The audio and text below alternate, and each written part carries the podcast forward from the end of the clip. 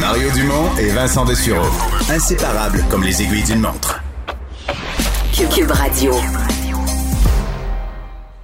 Alors Vincent, dans les nouvelles, il y a M. Trudeau qui a donné une entrevue à Pierre Bruno, entrevue de fin d'année. Oui, entrevue, euh, bon, qui évidemment parle beaucoup de COVID, mais pas uniquement de ça. On parle également des, euh, euh, bon, de plusieurs dossiers importants au Canada. Donc, discussion intéressante entre Justin Trudeau et Pierre Bruno. un élément que je voulais vous faire entendre, parce qu'évidemment, avec le vaccin qui arrive, une montée des cas, on se demande, ben, à partir de quand on envisage au Canada pouvoir reprendre à peu près une vie normale? mais ça, pour pour M. Legault, c'est euh, pour M. Trudeau, c'est pas tout à fait clair. Euh, faudra attendre, attendre encore des données des scientifiques. Euh, je vous fais entendre le premier ministre.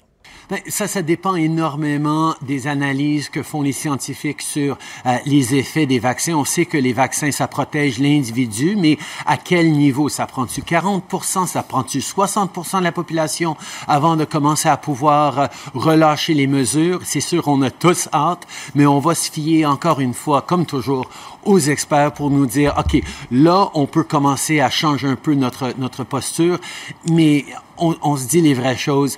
Ça va quand même être un hiver difficile. On voit que les vaccins commencent à arriver. Ça va aller mieux. Euh, mais il va falloir qu'on passe à travers cet hiver mhm. avec encore beaucoup de restrictions, avec beaucoup d'attention pour nos travailleurs de première ligne euh, qui sont des héros euh, pour nos aînés, pour, pour les, les gens vulnérables. Bon, alors, tempère quand même un peu les. Euh, bon, avec le fait que l'hiver sera difficile, c'est les mots utilisés par Justin Trudeau. Euh, mots sur les relations avec les provinces. On sait que euh, bon, la, rencontre entre les premiers ministres avait pas bon amené plus d'argent de façon récurrente au système de santé des provinces. Là-dessus, Justin Trudeau dit a rappelé là les milliards qui avaient été transférés et qu'il allait être là, là après également. Il s'est engagé à transférer plus d'argent dans le système de santé à plus long terme. Euh, bon, on est revenu aussi sur les erreurs à la PCU, parce qu'il y a quand même plusieurs personnes qui, à la fois, ont fait des erreurs dans leurs demandes euh, et d'autres qui ont carrément fraudé la PCU. Donc là-dessus. Mais il va y avoir une série de mauvaises surprises au rapport d'impôt le printemps prochain. Ça, c'est clair. Est-ce que, par contre, on devrait vraiment émettre des pénalités très sévères à des gens qui auraient fait une erreur de bonne foi? Bien, ça, M. Trudeau dit que non. Si par mégarde, les gens ont fait des erreurs sans vouloir tromper le système, bien, ils ne devraient pas être punis. Par contre, les fraudeurs, euh, eux, le seront en expliquant qu'il y a des mécanismes pour aller chercher et bon, assurer tout ça qu'il n'y ait pas eu de problème. Je peux vous dire, pour connaître quelques personnes qui essaient de se démêler là-dedans avec euh, Revenu Canada, c'est pas, euh, c'est pas nécessairement tout, clair. Là, tout tout, dans certains cas, c'est très compliqué. Euh, et d'ailleurs, sur cette surprise des impôts.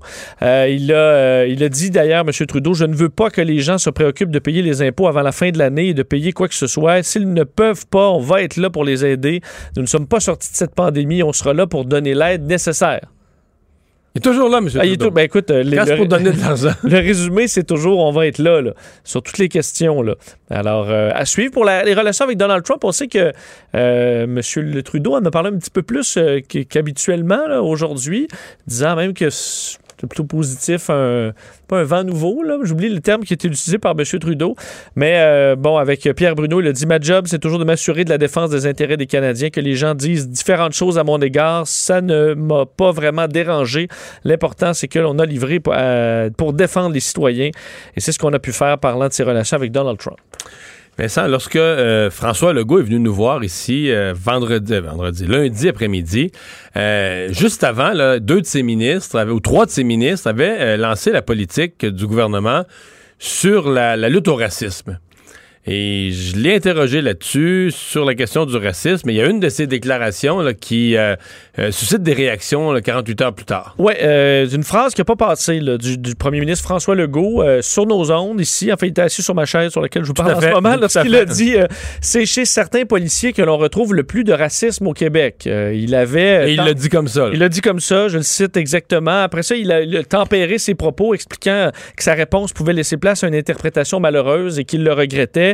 Euh, que, bon, c'était pas nécessairement ce qu'il voulait dire. Je tiens à préciser, la très grande majorité de nos policiers font un travail exemplaire. Je veux les remercier et tout ça. Mais évidemment, ça n'a pas passé chez, euh, bon, plusieurs policiers du Québec, de sorte que la fraternité des policiers de la ville de Québec aujourd'hui demande carrément des excuses euh, à François Legault.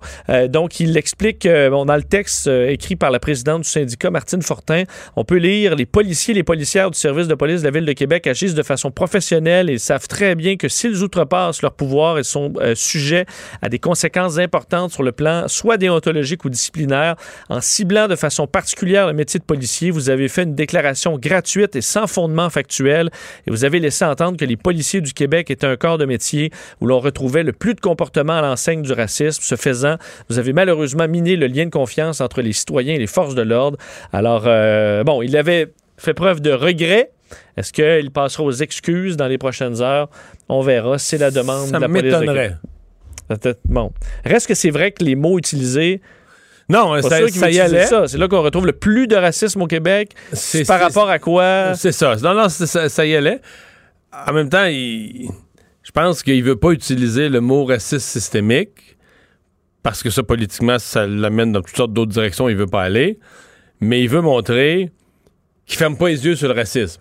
Or, il y a du racisme dans les services policiers, il n'y a pas de doute. Mais de dire que c'est là qu'il y en a le plus, j'avoue que c'était. C'est un terrain glissant là, de faire euh, des comparaisons de ce genre-là. Valérie Fabricant, professeure de l'Université Concordia, qui qui était entrée à l'université, avait tiré sur des collègues.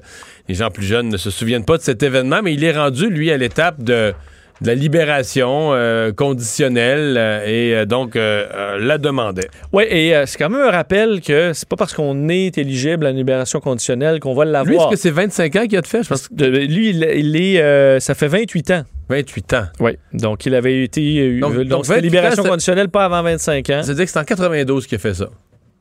Euh, exactement, nous, 92. C'est- Moi, j'ai gradué en, moi, j'ai gradué de l'Université Concordia en avril 92, mai 92. T'étais là-dedans. Euh, ben, c'était plus. T'as ça. Euh, mais, de, mais t'étais, tout juste émotion, tu sais ça, t'étais J'étais tout juste gradué. J'étais tout juste gradué. Ouais.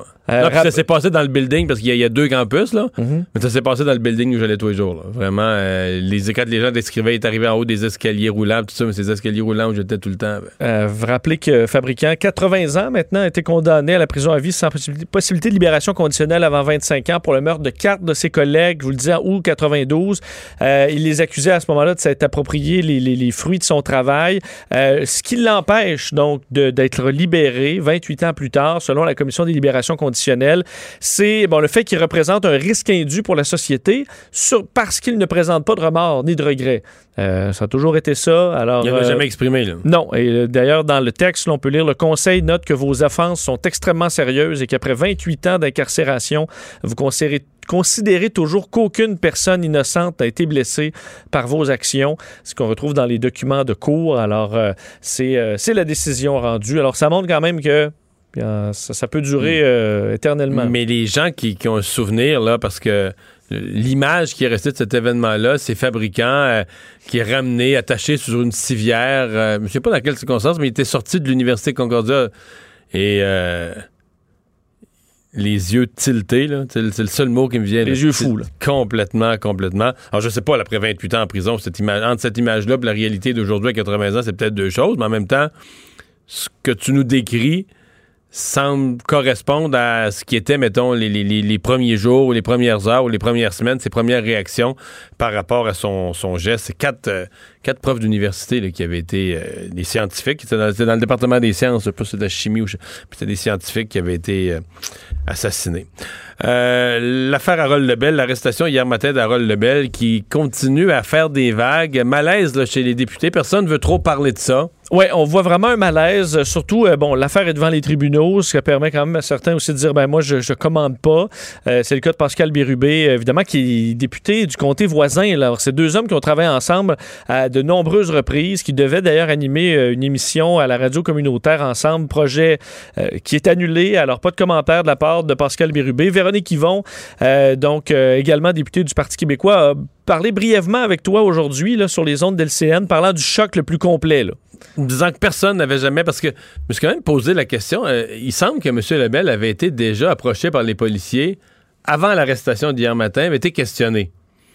Alors, il aurait pu, lui, à son caucus, dire écoutez, là. euh, Ça s'en vient Ou au moins au chef ou au bureau du chef, avertir au moins une personne de dire écoutez, là. euh, ça se peut qu'il arrive quelque chose ou je vous préviens. Ou... Évidemment, c'est pas facile. Peut-être s'il avait fait ça, on l'aurait mis dehors du caucus tout de suite. On aurait dit c'est un risque qu'on n'est pas prêt à courir. Il semble que personne, personne, personne n'est au courant de rien du tout. Et euh, bon, du côté de- du Bas-Saint-Laurent, évidemment, euh, c'est un bon, faut, faut- faut- ah, faudra apprendre à travailler dans ces circonstances-là. Le maire de Rimouski euh, qui expliquait que les liens n'étaient pas coupés, là, qu'on avait des dossiers à faire avancer et qu'on allait maintenir les interactions. Vous Le maire de Rimouski, un policier, un ancien policier à la retraite. Bon, tu, tu vois, alors, euh, bon, ils devront gérer ça, surtout que ça va quand même aller vite. Il faut rappeler que Harold Lebel va, va comparaître pour la première fois le 11 janvier prochain au palais de justice de Rimouski, justement, donc dans moins d'un mois. Alors, les choses vont, euh, vont débouler.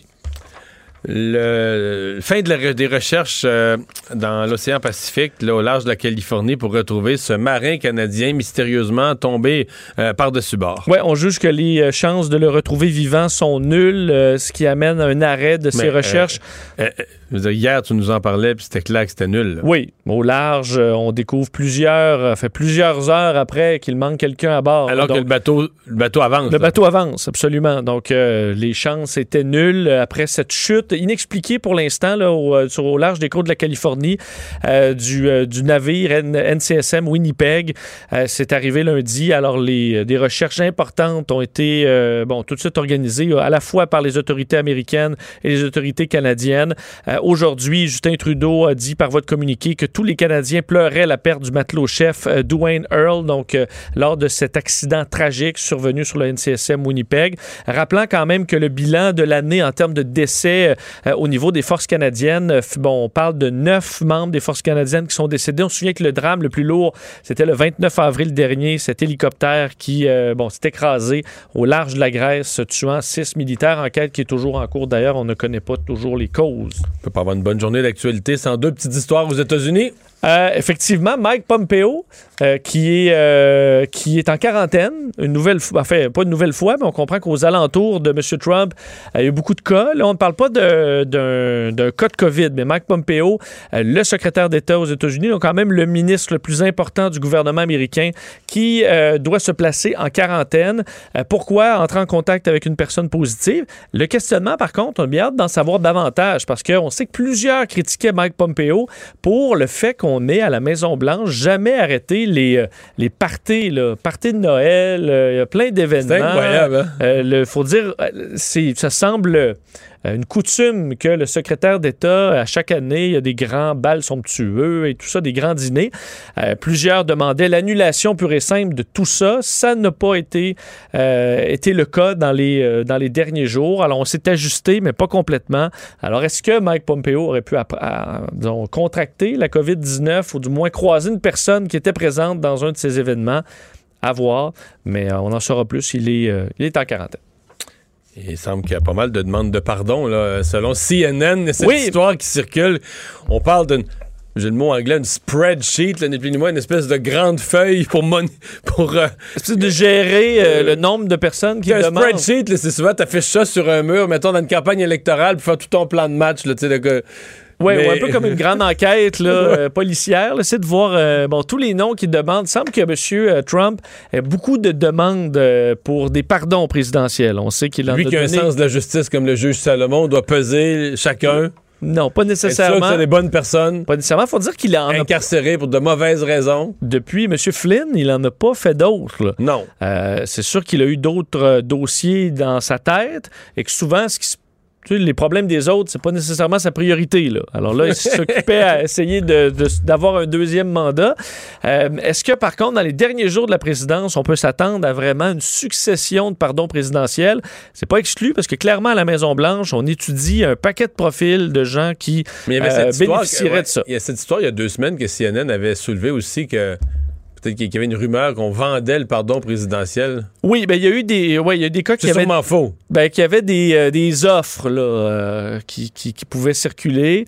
Euh, rendu là, est-ce que c'est possible? La question aussi, est-ce que Trump peut se pardonner lui-même? Alors, on aura cette saga dans les, dans les prochaines semaines encore. Et finalement, une petite nouvelle plus légère et vite. L'intelligence artificielle nous permettrait de faire de meilleures transactions. Oui, je te fais ça très rapidement. Transaction dans le monde du sport selon euh, une firme d'intelligence artificielle AI Abacus qui ont développé un outil d'intelligence artificielle pour la Premium League, là, donc euh, en- au soccer. Euh, une telle compréhension des joueurs en termes de données sur la façon de jouer, euh, les capacités athlétiques, la valeur de ce joueur-là dans le- dans le- le- l'industrie, son style personnel, qu'on est capable de faire faire, selon eux, les meilleures transactions possibles, entre autres parce qu'on est capable de voir le potentiel de, euh, de camaraderie ou de match. Tu sais, si tu as besoin, as besoin d'un tel type de défenseur, ben, l'intelligence artificielle te dit- Intègre la personnalité. intègre la personnalité. Alors, tu- pour jouer avec tel joueur, tel joueur, tel joueur, compenser ses lacunes à lui, lui, lui. euh, L'intelligence artificielle, c'est prêt à dire c'est lui qu'il te faut euh, selon un paquet de données. Évidemment, il faut que les bonnes données soient entrées. Est-ce que c'est fiable? Je ne le sais pas parce que c'est l'inventeur qui sort avec tout ça. Mais il y aura peut-être de l'intérêt euh, dans le monde du sport alors qu'ils ont les moyens quand même et de sauver un peu de, un peu de salaire de dépisteur, pourquoi pas.